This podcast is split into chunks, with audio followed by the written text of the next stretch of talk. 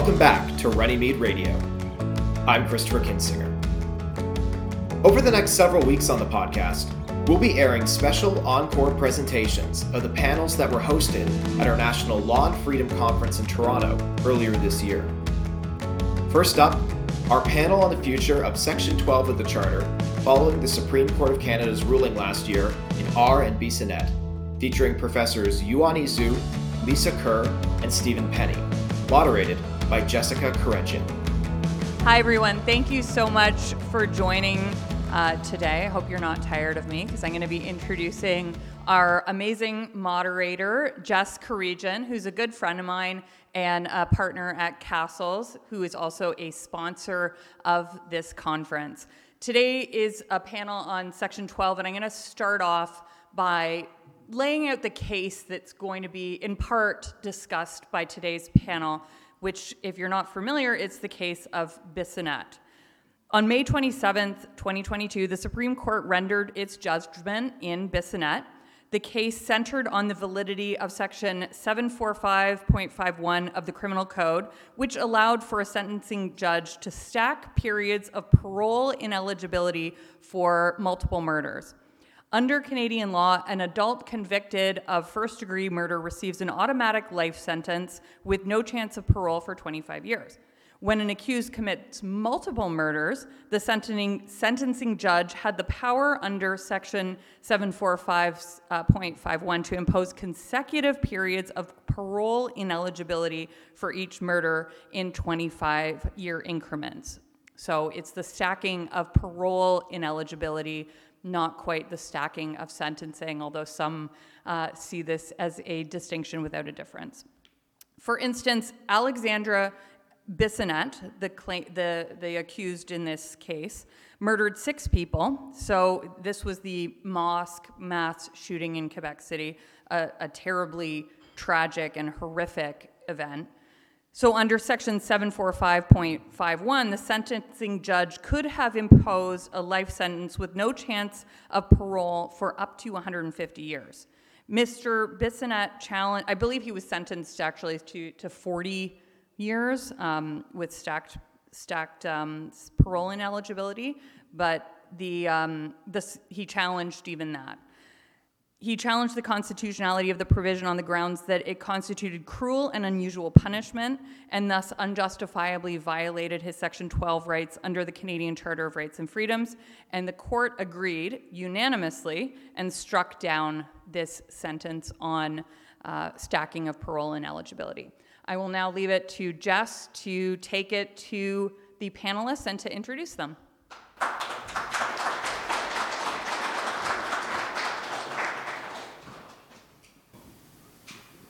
Good morning, everyone. Uh, thank you, Christine, for that introduction. Uh, I'll start with some housekeeping. So, we're going to begin. Uh, I'm going to introduce the panelists, and then I'm going to allow them to each give an opening statement of up to 10 minutes.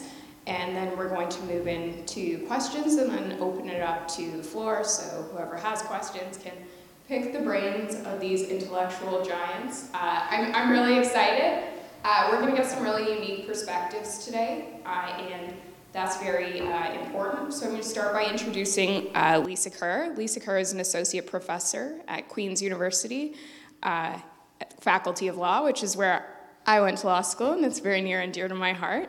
She teaches courses on criminal law, evidence, sentencing, prison law, uh, and she serves as the director of the criminal law group at Queen's Law. Uh, Professor Kerr earned her JD at the University of British Columbia. We won't hold that against you. And uh, she clerked with the BC Court of Appeal and was an associate at Fasken Martineau. Uh, she also served as a staff lawyer at the Prisoners Legal Services, Canada's only dedicated legal aid office uh, for prisoners, uh, and earned an LLM and JSD at New York University, where she was named a Trudeau Scholar. I also won't hold that against you. Along with her academic publications, Professor Kerr regularly participates in judicial education and publishes opinion pieces in these areas.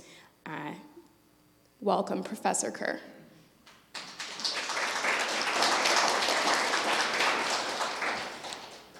Next up, we have Yuan Zhu. uh, who is an assistant professor uh, of international relations and international law at Leiden University, a research fellow at Harris Manchester College, uh, Oxford, and a senior research fellow at Policy Exchange's Judicial Power Project. Uh, before uh, going to Oxford, he obtained a BA from McGill University, where he was an Alan Oliver Fellow and Moyse Scholar, and uh, Masters of Philosophy from the University of Cambridge, where he was a Bacon Scholar. Wow. Professor Xi's research is concerned with the notion of sovereignty within the context of international law. In particular, Yuan is interested in the influence of non Western powers such as China on the development of legal understandings of sovereignty. He also maintains secondary research interests in his understandings of political history and public law and currently serves as a research associate at UBC's Center for Constitutional Law and Legal Studies. Last but not least, we have Steven Penney, who is a professor at the Faculty Law of the University of Alberta. Born and raised in Edmonton, he received a Bachelor of Arts and a Bachelor of Law from the University of Alberta and a Master's of Law from Harvard Law School. He researches, teaches, and consults in the areas of criminal procedure, evidence, substantive criminal law, privacy, uh, law, and technology. He's co author of Criminal Procedure in Canada and co editor of Evidence, uh, Canadian Casebook. Anybody who has uh, been to law school has no doubt had these textbooks. Uh, and he's a member of the advisory boards of the Alberta Law Review and Canadian Journal of Law and Justice, and chair of the Center for Constitutional Studies Advisory Board. Uh, he, previously, he was the dean uh, at the Faculty Law of the University of Alberta. Associate dean. Sorry, associate dean. I, I, I would. I would have taken. I would have just taken it and run with it. But thank you for the clarification. Uh, a visiting professor at the University of New Brunswick and a law clerk to Mr.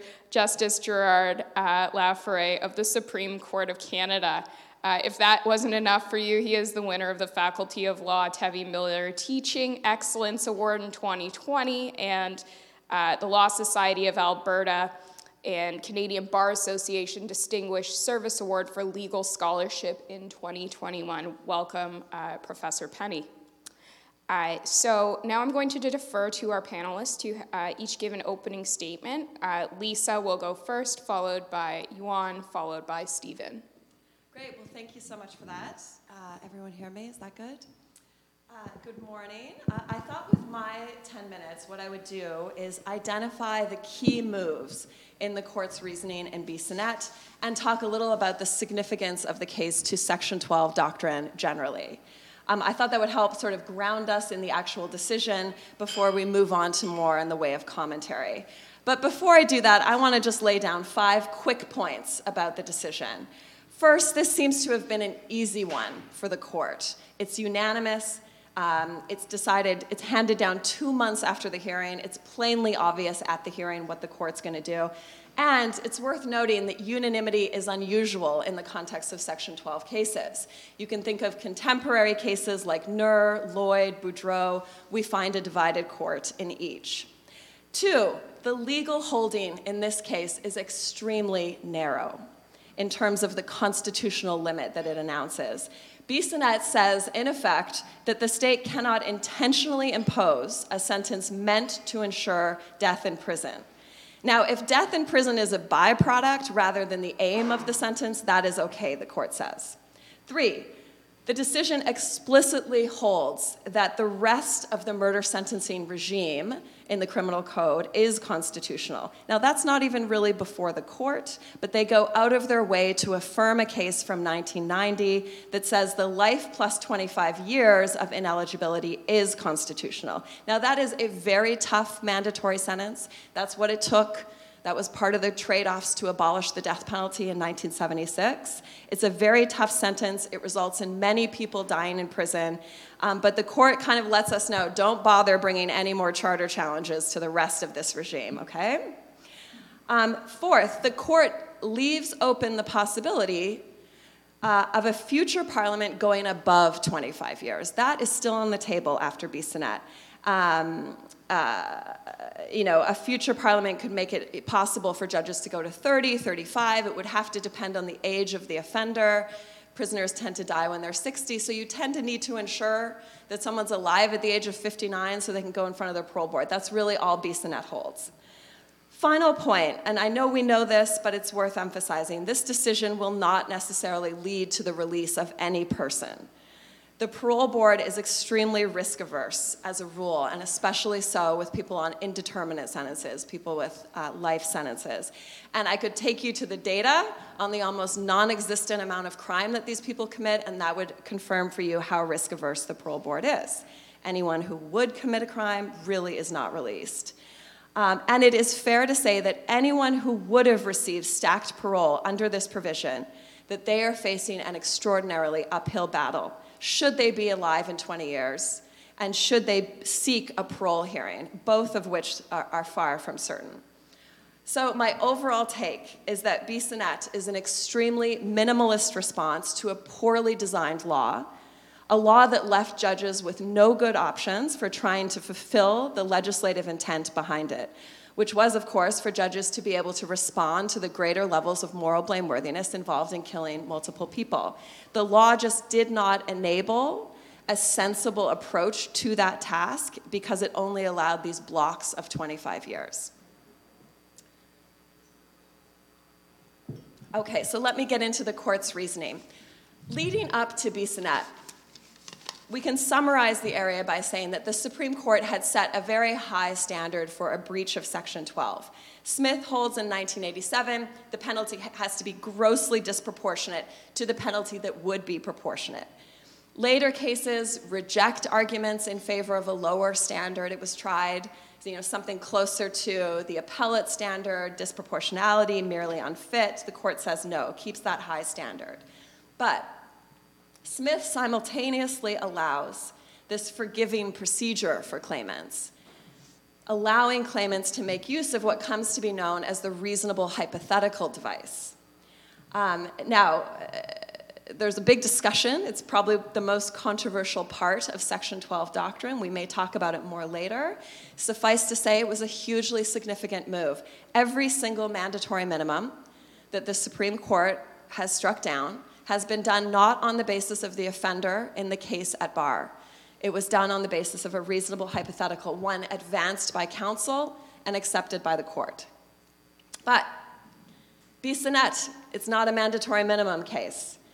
The judges had discretion as to whether to stack the parole ineligibility, and we've seen judges decline to do it.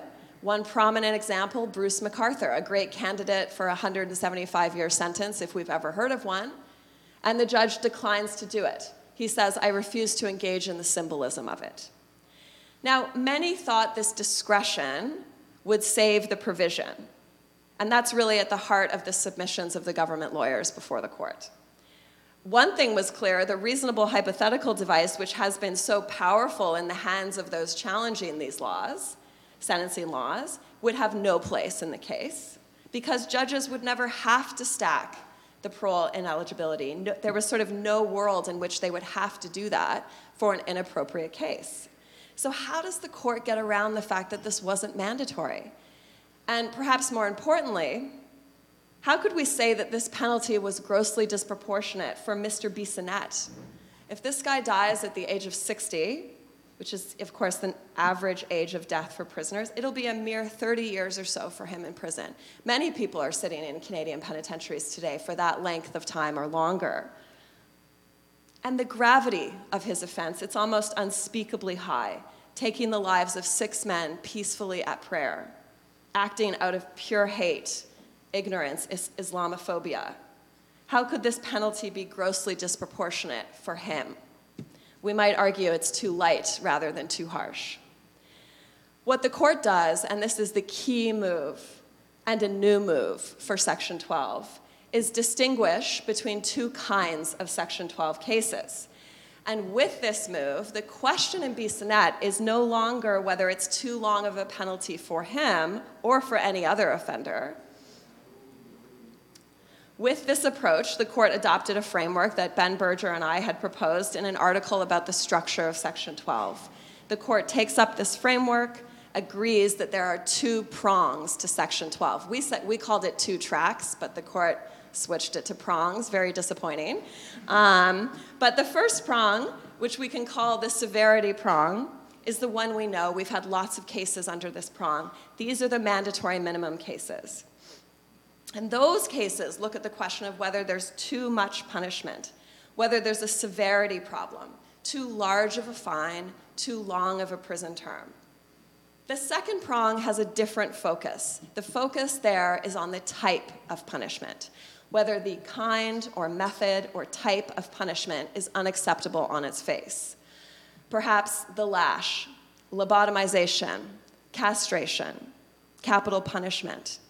Under this prong, which we can call the method prong, the concern is not with the amount of an otherwise legitimate method of penalty, fines or imprisonment. The problem wouldn't arise when too many lashes are inflicted. The problem would be that the lash is cruel and unusual in any amount. So, what's the test for this second prong? The court said the test is whether the penalty is incompatible with human dignity, and I'm going to say more on that at the very end. What is really powerful or notable about the structure of the second prong and why it was essential uh, for the court to rely on it in Bissonnette is because the focus is no longer on the offender and no longer on the offense. That's the stuff of prong one the mandatory minimum cases that are looking at really standard sentencing factors moral blameworthiness, the harm caused, mitigation. Under prong two, the focus is on the legitimate arsenal of sanctions available to the state. So if we, if we resurrected the death penalty, the question under Section 12 wouldn't be whether any offender is bad enough to receive the penalty. It would be whether it is compatible with human dignity such that the state can ever legitimately make use of it. Now, it's fair to say that this second prong was not clearly articulated in the jurisprudence prior to Bissonnette, and that may lead some to the charge that the court made up new law in a way that's illegitimate, and there's two things to say about that. First, the structure of Section 12 was not clearly articulated before Bissonnette, largely for historical and political reasons. Canada abolished capital punishment legislatively we moved away from corporal punishment long before the charter. These cases just weren't necessary. Now, the sec- and the other thing to say is that the second prong is really the heartland, you know, conservative, originalist understanding of cruel and unusual punishment. The idea that the provision prohibits cruel penal methods. That reading is exactly what we meant to adopt with Section 12, and it has a long lineage in constitutional thought well before 1982. So I don't think you can disagree on the validity of this prong, nor on the fact that it's the role of judges to interpret and enforce it in a constitutional democracy, but you might still disagree about whether life without the possibility of parole qualifies as cruel and unusual punishment, okay? Whether it really is incompatible with human dignity, whether it really is degrading and dehumanizing. Maybe for you, this is not an obvious bedfellow with the lash or capital punishment. So let me end by unpacking what the court says about it. It says that a law is cruel and unusual when it denies human dignity. It says having dignity is connected to having a degree of agency and autonomy and the possibility of redemption. Now, the court says the law can be putative, it can be tough, it can express uh, condemnation, it ought to express condemnation. 25 years is fine before you can go in front of the parole board, the court says. But a sentence that is designed to ensure death in prison is what crosses the line and betrays these values of human dignity. In this part of its reasoning, the court also says, also considers the experience of this form of confinement that it is a monotonous, futile existence, that it entails psychological suffering akin to being on death row. So, a sentence that is designed to ensure death in prison changes the character of the imprisonment. And it's crucial to note that this distinct character of imprisonment, it's not something that just kicks in at your 26th year. It changes the character of imprisonment throughout. Your life and your imprisonment are necessarily meaningless from day one to you know, day 9,000. And the court also mentions briefly that the, as a result of this kind of imprisonment, that prisoners sentenced under this law have no incentive to conform to prison rules. Now, the court doesn't expand really much on that, um, but I, I'll end with this point because I think it's a really interesting point that draws our attention not only to the experience of prisoners, but to the perspective of prison staff. And I do think we have to spare a thought for those who work in prisons. It's something we often don't do when we're talking about sentencing policy. We have to remember there's security staff there, but there's also a large uh, body of programming staff. There are teachers, nurses, psychologists, indigenous elders, institutional parole officers. How does their work environment change when we send them offenders who will be there for 30 years with zero reason to follow the rules, let alone attempt to be positive contributors? A life without parole sentence is basically saying to an offender, it does not matter what you do in prison. You could find God and you could counsel your, your fellow inmates on the right way to live for the next 20 years. Or you could murder two prison guards. No matter what happens, the legal system has no interest in it, and we will never again open your file. So I think that is the one and only kind of prison sentence that the court in Bissonnette says is unconstitutional. And with that, I'll pass it along. Thank you.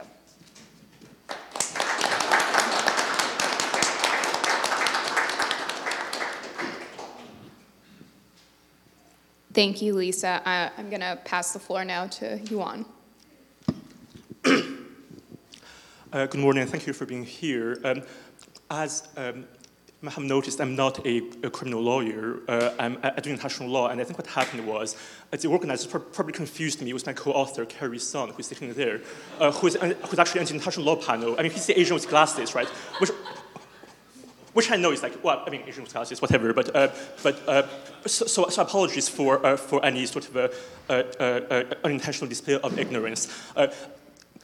Many, many, many lawyers will say, well, international law, that's fake, that's made up, right? And you know, to some, extent, to some extent, it's true, but that's fine because a lot of Section 12 jurisprudence is also made up, and I think nowhere do we see this more clearly than Bissonnette. Uh, but, but before getting to the technical analysis and the, uh, and the normative analysis of the case, I really want to describe what happened on, on the 29th of January 2017 when Alexandre Bissonnette had breakfast, he browsed the internet, he had dinner with his parents en famille, and then he walked to the Quebec City Mosque and the Cultural Center, and he, in front of it, he paused, he took out a gun, and he murdered two men in cold blood. And then he walked into the prayer room of the center, and he took out another gun, and he started shooting again and again and again and again and again and again. And after 10 times, he took out another gun, and he continued to, to, to shoot. 19 people were wounded, six were murdered. And he did so because of pure hatred. He hated Muslims and he wanted to kill as many of them as possible. Now, I have indulged in this description of what happened because I think when, when, when we discuss things like Section 12, sentencing policy, Bissonnette, as a, uh, as a Supreme Court case, there is this tendency to go to a certain level of, of abstraction where we really forget what is at, at stake. Now, I have a, a very old fashioned view that cases have to do, to some extent, with the uh, uh, uh, the dispute between parties at hand. And I think it's very important before we engage in any further discussion of a technical nature to remember what exactly was done to those people that they out of pure hatred. And I'm going to come back to this in a moment. Uh, now, um, I could really sort of spend an hour unpacking the judgment and just pointing out all the internal flaws and, uh, and the contradictions and so on, but uh, I'm just going to stick to a couple of them because I think it's otherwise a bit uh, uh, too much. For instance, one of the reasons the, uh, uh, re the, court struck down that provision of the criminal code which enabled um, the stacking of um, life sentences was that it would, I quote, bring the administration of justice into disrepute and undermine public confidence in the rationality and fairness of the criminal justice system, a punishment that can never be carried out is contrary to the fundamental values of Canadian society. Now, the argument here is basically if nobody lives for 150 years, and if we were to sentence people to prison that long, the public would, uh, ha- uh, would lose confidence in, in, the justice system. And, and um, I mean, this, this argument doesn't really, doesn't really survive scrutiny for more than for more than five seconds. Imagine if Parliament had said that instead of a, a sentence stacking provision, that it had introduced what some Americans call life imprisonment without parole. That is to say, if Parliament had amended the criminal code to uh, allow judges to sentence a, a, person to die in prison, uh, that would not be an impossible sentence to carry out, right? It's not 150 years, it's, and you're in prison until you die. Uh, and that would seem to, in its face, meet the uh, objection of the Supreme Court, but I don't think anybody here would argue that the Supreme Court would actually allow this sentence uh, uh, to stand. So this argument is really uh, uh, bullshit. Uh, now, there's also something else quite interesting here, which is the notion of public confidence. Now, I'm always very skeptical when appellate courts say, well, if we do this, the public is going to lose faith in the justice system, because the question is, which public is this? Is, it, is this the Canadian public, as we understand it, the collectivity of people who live in Canada, or is this the imaginary Canadian public, which judges like, uh, uh, love to invent to support their rhetorical point?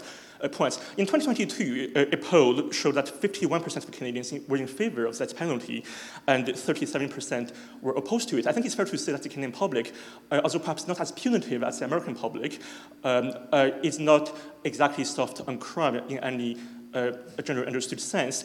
Are we really meant to believe that this public would lose confidence in the justice system because a mass murderer and a terrorist uh, was sent to prison for a very long time? Uh, to ask the question is to, uh, is to answer it. And of course, I think we don't give enough credit to uh, to the public. They don't have law degrees, sure, but they are intelligent enough to know that people don't really live more than 100 years at most, right? Uh, I think the public can be trusted to understand that a sentence of 150 years to life is not meant to be served out because of biological uh, fundamentals. It is meant to send a message of disapproval of the, uh, by the society to say that we disapprove of conduct such as mass murder. As criminal sentences have a, have a communicative uh, an exemplary function, and that is, um, uh, uh, uh, and I think the public is really quite intelligent enough to to, uh, to understand this. And I would also ask, what is more detrimental to the public's confidence in justice system?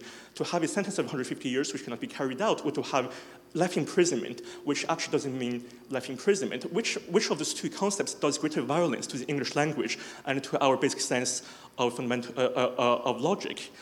Again, I think you are um, all able to see where I'm going here, but um, uh, and of course, really, the Supreme Court also doesn't believe its own logic, right? It says in the next paragraph or so, well, it's, it's okay to sentence an elderly murderer to 25 to life, even, even if they're going to die to prison because, because reasons, because uh, Parliament has an interest in, you know, uh, uh, uh, uh showing disapproval. And what the question is, um, do elderly people have less, uh, less of a claim to human dignity? Do elderly people have less of a claim to be protected against cruel and unusual punishment?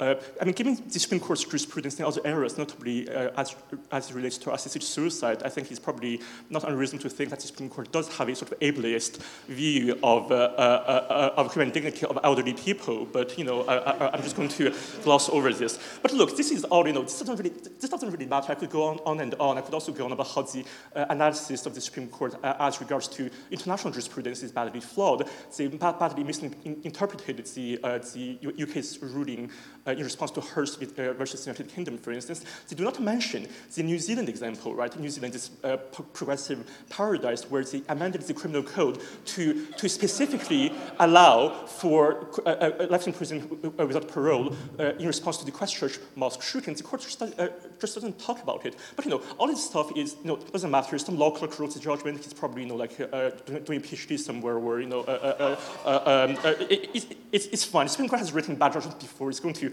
write bad judgments, you know, in the future. I'm not too mad about this anymore um, after, uh, after all these years of shouting about judicial overreach. Uh, I really want to get to the more normative aspect of the judgment, which is this uh, notion of uh, human dignity and the autonomy as understood by the Supreme Court.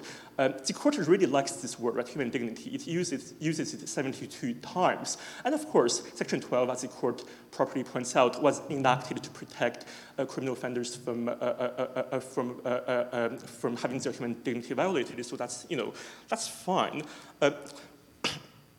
but something which really struck my attention was the sentence, and I'm going to read it to you. It is degrading in nature, the sentence uh, of uh, stacked sentences. It is, is, degrading in nature in that it presupposes at the time of its imposition that the offender is beyond, uh, is beyond redemption and lacks the moral autonomy needed for rehabilitation. Now, this really embodies a view of crime which is sort of disease-based, right? It's, uh, it's like, oh, someone has done a crime, he's sick, there's no moral culpability, he can be, he can be cured of, uh, uh, uh, uh of this crime if we give him enough programs and, and send him to enough courses.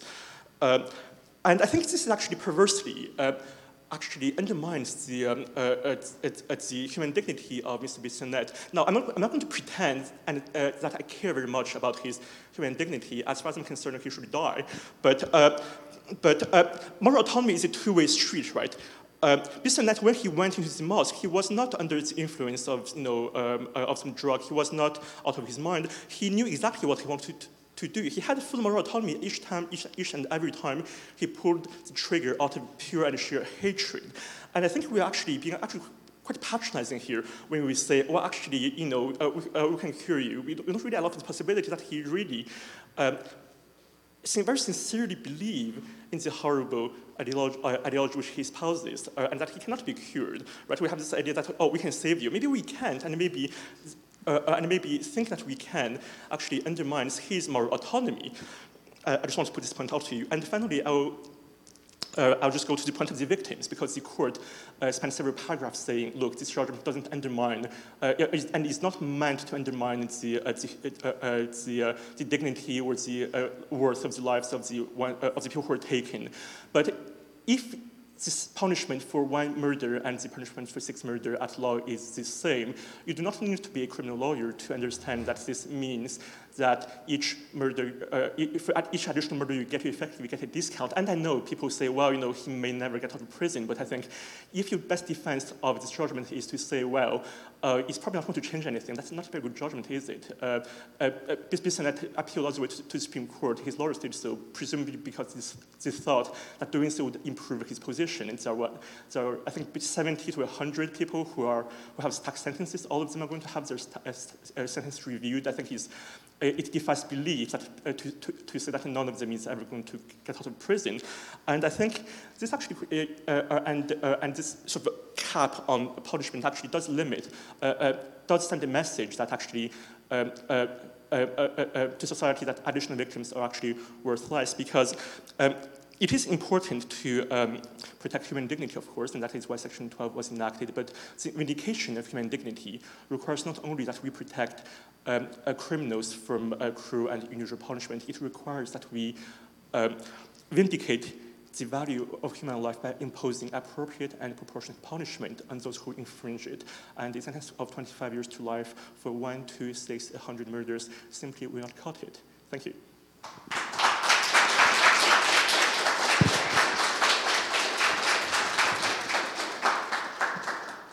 Thank you, Yuan. Uh, that was very interesting. Uh, you're certainly getting different perspectives here, so now I'm excited to hear from Steven.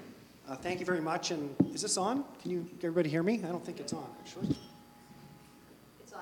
Is it on? Okay, sorry, I got it. Just hold it closer. Okay, I will do that without causing feedback. Positive feedback is welcome. Negative feedback, not so much. Don't want to hear it. Um, okay, thanks very much, and thanks very much for inviting me uh, to this conference. It's my first time here, and uh, it's been great so far.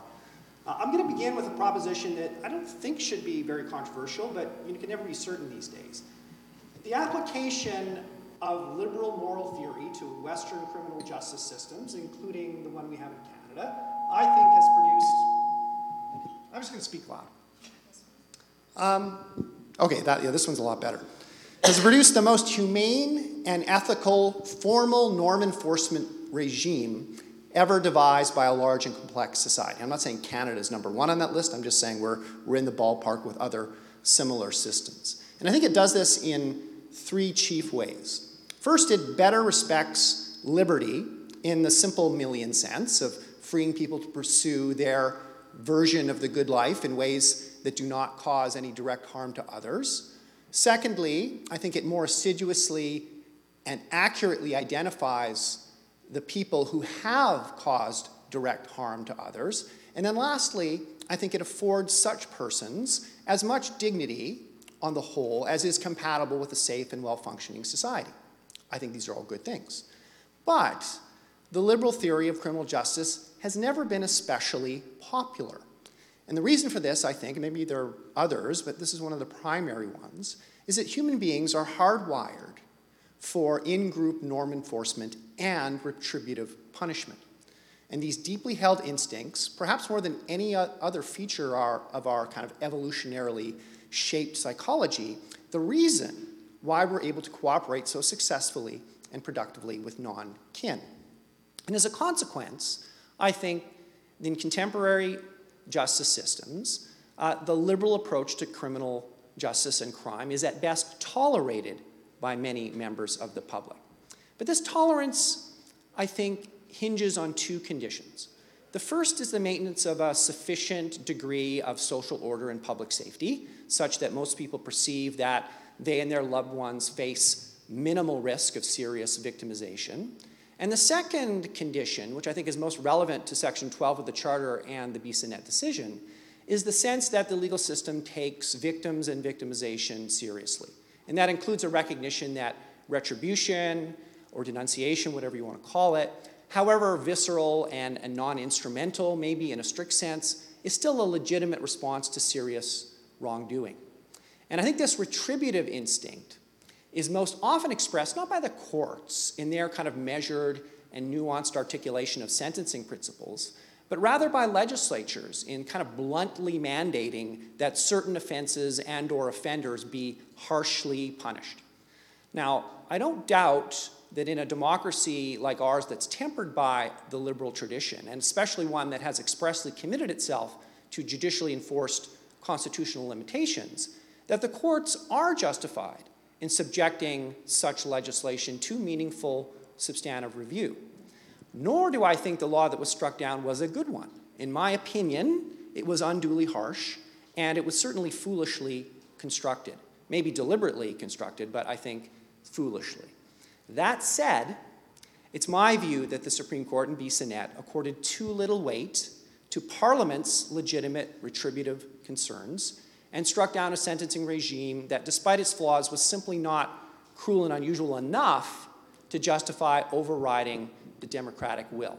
So, now why do I believe that this unanimous decision was, was wrong? Well, roughly it comes down to, I think, what Professor Kerr has outlined that it does not, under any circumstances, impose a mandatory period of parole ineligibility beyond 25 years, which is the maximum duration possible before this law came into force. In other words, judges have a discretion, or had a discretion, to impose or not impose a greater period in multiple murder cases.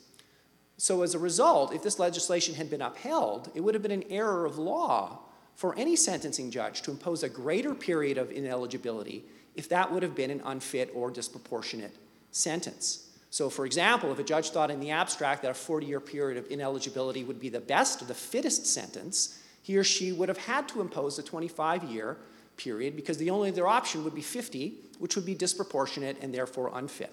So, as, as Lisa's outlined, the Supreme Court had to find a way around this, right? And the way it did that was to say a 50 year sentence will always be disproportionate, and that's really what we either have to buy or we have to sell. We have to accept or reject that. And I'm not sure, right? Is it the case that this will always be cruel and unusual to impose a life sentence uh, on someone who's committed multiple murderers? And I don't really know. Sentencing, I'll be honest here, is not my area of expertise, and I've always found it to be a, a bit of a black box. Like, how do we make these judgments about what people deserve and what's appropriate and what's going to meet all of the various goals of sentencing? So, to me, the better question, at least initially, is who gets to decide? And here I ask what theory of judicial review would justify giving this decision to nine unelected officials?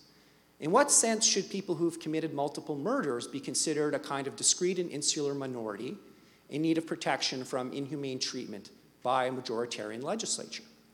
Now, it's no doubt true that people who've engaged in serious criminality are often reviled uh, but the question is is that revulsion unjustified? To what extent is it unjustified? Now, keep in mind, we're not talking about a mandatory minimum sentence that has to be imposed for all persons who've committed a certain type of offense.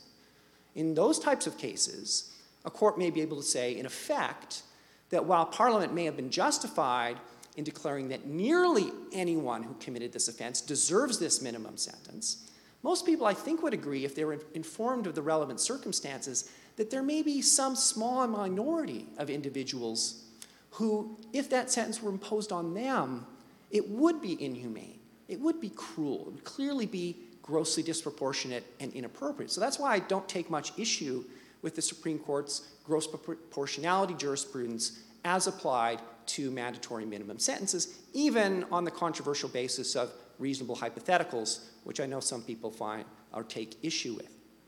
Now, when it comes to the mandatory minimum situation, I think you can cast this or frame it as a kind of democratic failure, a kind of information asymmetry problem that could, in some cases, justify corrective intervention by an admittedly kind of elite, unelected body that's applying kind of consensus liberal principles. But I don't think any such malfunction occurred in this case. Parliament simply gave judges the choice, right, the ability to impose a 50 year period when they themselves believed that it would be a fit and proportionate sentence, and only in such circumstances. And in my view, even if I might disagree with those kinds of very harsh sentences, in, in part because of some of the reasons that Professor Kerr's outlined, I think Parliament should have been entitled give them that option. So I'll end there and look forward to uh, the further questions from the, the moderator.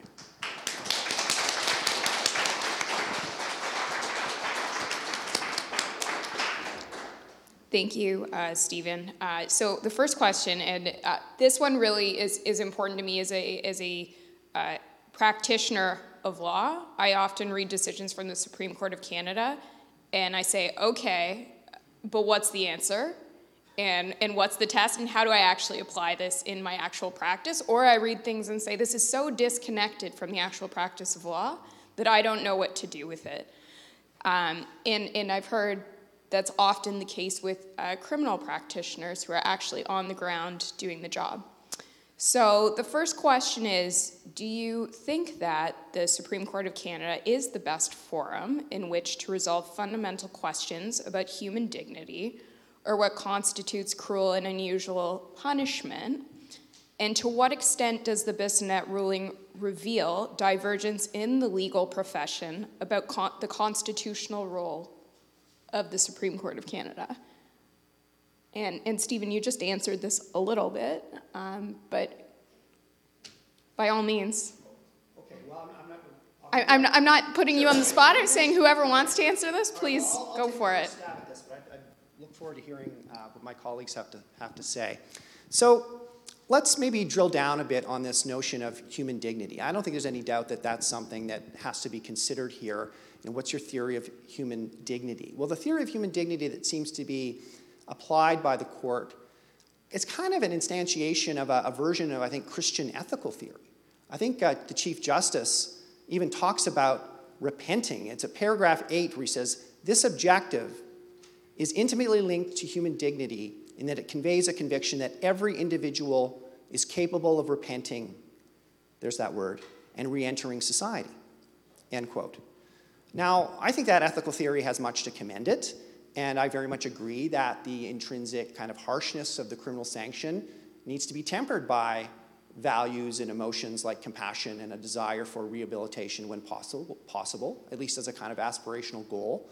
But you know, retribution and denunciation are also important goals. They give voice to victims and their families and their uh, communities uh, and also to gr- the greater society's belief that certain acts may betray the social contract to such an extent as to warrant kind of a permanent exclusion from society.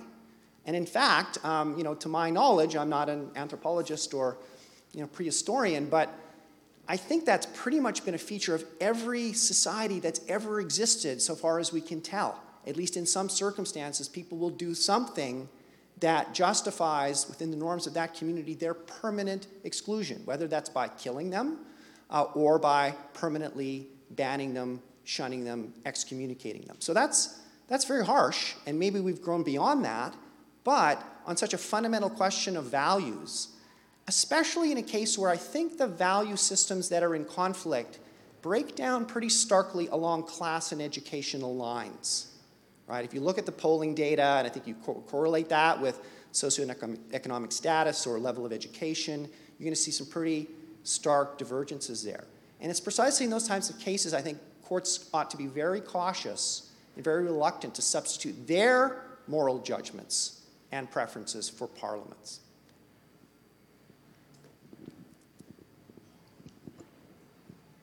Great, well, I'll take a stab at this as well. Should I do that one? Okay. Um, so, first, I guess I would say I, I do think of life imprisonment sentence as one involving permanent exclusion. Um, the reason there is parole eligibility is really for the functioning of the prison system. I wish the court in Bissonnette had spoken more about that. Um, and the material was in front of the court from submissions by the Prison Lawyer Association, by the Queen's Prison Law Clinic, talking about how having no parole date, how it impacts conditions, programming, isolation, how it impacts staffing, how, you, how are you supposed to house these people, what kind of dangers and risks do they present. It's a very distinct kind of prisoner, and, and that was put to the court and I frankly wish it would have been uh, uh, that instead of using these fancy words of dignity, agency, and autonomy, because I think people read that and go, I don't give a shit about his dignity, agency, or autonomy. But I think if you can turn your mind to the prison context and understand how dysfunctional these sentences are for the prison system, I think that's more convincing for a lot of people. And why do I say it's permanent exclusion? Because the, the, the vast majority of people, if not all, who murder multiple people, it, they're going to be in custody for their entire lives. Um, absent really a miracle. I don't want to suggest the parole board doesn't approach each and every case with a fresh and open mind. But I can tell you that cases we're talking about today uh, practically speaking, as someone f- very familiar with how the parole board operates and how it makes its decisions, the absence of procedural rights, the fact that uh, what they can do at the parole hearing, it's permanent exclusion for these folks. But I was disappointed that I think the prison remains a bit of a black box, even in Bissonnette, a decision all about the legitimacy of a particular sanction of, impr- of imprisonment, and that's a feature, I think, of our legal system. On this question of who should decide I mean, I very much agree with everything Steven said around the legitimacy of feelings of vengeance um, and the d- demand for justice from the public. Um, and how harmful these offenses are, and that our legal system has to give expression to that. I absolutely agree with that. Um, I think that's why this sentence was explicitly sanctioned, the first degree murder sentence of life imprisonment, uh, why that was sanctioned by the court, because of the need to give voice to that need for condemnation and denunciation. But if you're saying that let's leave to Parliament the questions around what is cruel and unusual punishment, well, that is saying let's not have any limits on cruel and unusual punishment. Let's be clear, that's what that means, because this is the rights of mass murderers is not a hill that any politician is going to die on. Okay? And you can look to Bissonnette itself, right? The liberal government instructed its lawyers to forcefully defend this law, and they did. When it was handed down, David Lametti immediately tweeted his disappointment with the decision. Now, he didn't go as far as the conservative leader hopefuls of that moment, uh, Patrick Brown and Pierre Poilievre, who immediately said they would invoke the notwithstanding clause, right? And think about that for a second. It's never been done by a federal government. They're going to do it in order to avoid a two hour administrative hearing 25 years down the road, where at the end of the hearing, this gentleman is going to be taken back to his cell but they're going to invoke the notwithstanding clause over that. So I think it tells you this is not exactly a very healthy political environment. And if we are going to have Section 12 as a constitutional protection, it requires the courts to decide. There's not a politician in this country that stood up and said Bissonnette is a great decision. Now, if you want to talk about some other Section 12 cases, um, where the court maybe goes too far, and maybe we can talk about progressive capture of the court. You know, there are decisions like Boudreault where we might have that conversation. Bissonnette is just the wrong target. This is a very narrow limit. And it, it really is just a rule that if the point is to say to someone, what you do in prison doesn't matter, we'll never open your file again, that's the limit the court articulated. But permanent life in custody for the rest of your life, the court has no problem with that. It's just that your file and your actions and who you are and what you do remains relevant during your incarceration. All right, thank you. And again, I would just like to perhaps answer this last point first, uh, very quickly, and say, well, look, if the decision didn't matter, why was so much effort invested in, you know, uh, in overturning that bit of the criminal code, right? Uh, did we just all waste our time for what is essentially, apparently, a, a sort of an intellectual exercise of no meaning whatsoever? That's a very interesting way of defending this decision, I think. Now, to, to, um, to go back to your question, right? I think there's a consensus among the Canadian labor profession that basically the courts are, you know, staffed by philosopher kings and they have to make all the big decisions of public policy and uh, uh, and uh, you know uh, uh, uh, fundamental questions about human dignity and so on, right? We have a parliament in Canada, right? It, it, it, and, and, you know, it looks, it has the appearance of parliament. You know, we have MPs that are elected, we have a green carpet, and a speaker in gown and ask questions. And at the end of the day, they have the enormous power to decide, maybe, maybe, to decide to increase the minimum period of parole eligibility from 25 years to 30 years, maybe. That's the extent of their power, apparently. Right? We don't have a, a parliamentary democracy in any meaningful sense of the word. Uh, of the word. My, uh, my foreign friends are always horrified when I show them uh, videos of what happens in House of Commons because it's, you know, it, it, it, at this point, it could just, just be sort of tourist attraction. Uh, Um, now, um, I don't think anybody is saying that Section 12 should be um, uh, uh, uh, should, al uh, uh, uh, should allow for you know torture or mutilation and so on, right? I don't think anybody is saying that courts should never enforce Section 12. That is not the structure of our constitution, as much as I may wish to be otherwise. but look, if we wanted a court of philosopher kings who do, who, who do political, who do political uh, philosophy, who, who talk about dignity and who do, who do liberal theory, we would not be appointing lawyers, would we? We would be appointing political theorists right? Philosophers. I have lots of political theorists friends who are un unemployed. Each and every one of them knows more political theory than any of the Supreme Court justices, right? Because when you're a lawyer, when you're a judge, you don't learn any political theory.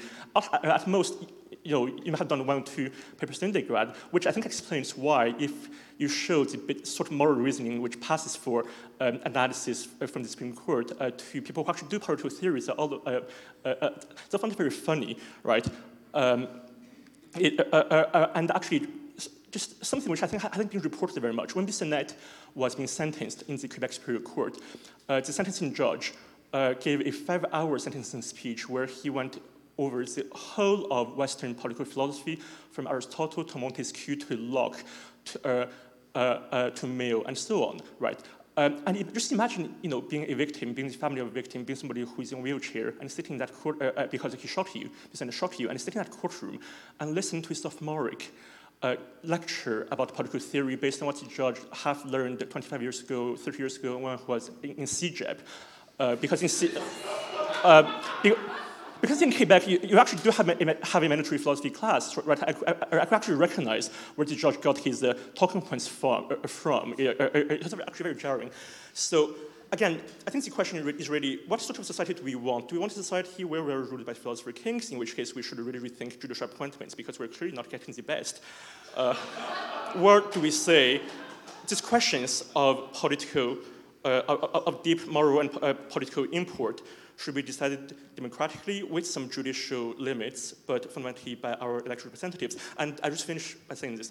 Uh, in, Sauvé, uh, in Sauvé, which was the prisoners' voting case, Justice Gonthier actually, in his dissent, proposed a reasonable compromise. He proposed a future which never, we never adopted, where he said that when there, there, are issues which are not amenable to scientific proof because they involve fundamental questions of philosophical, political, and social considerations which are open to reasonable disagreement, courts should not leave the space entirely, but courts should be very mindful of the fact that there may be, and, there, and that there are going to be different competing considerations, all of which may be contradictory or incompatible, but which are unreasonable. This was in 1996, I think.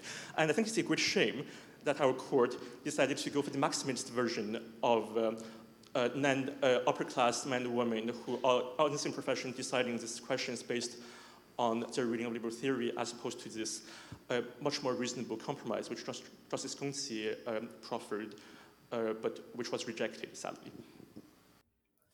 Thanks for listening. Runnymede Radio is a program of the Runnymede Society, a nonpartisan organization of Canadian law students, lawyers, and legal scholars committed to constitutionalism, fundamental freedoms, and the rule of law. This week's episode was a special encore presentation from our National Law and Freedom Conference. This year's conference was sponsored by the National Post, Miller Thomson LLP, Baker and McKenzie LLP, LexisNexis Canada, Jordan Honickman Barristers, Cassels, Brock, and Blackwell LLP, and the Macdonald Laurier Institute. Our podcast is edited by Thomas Falcone and produced by me, Christopher Kinsinger. Our podcast sponsor is LexisNexis Canada. Follow us on social media and stay tuned for more interviews with leading Canadian jurists and legal scholars. So long for now.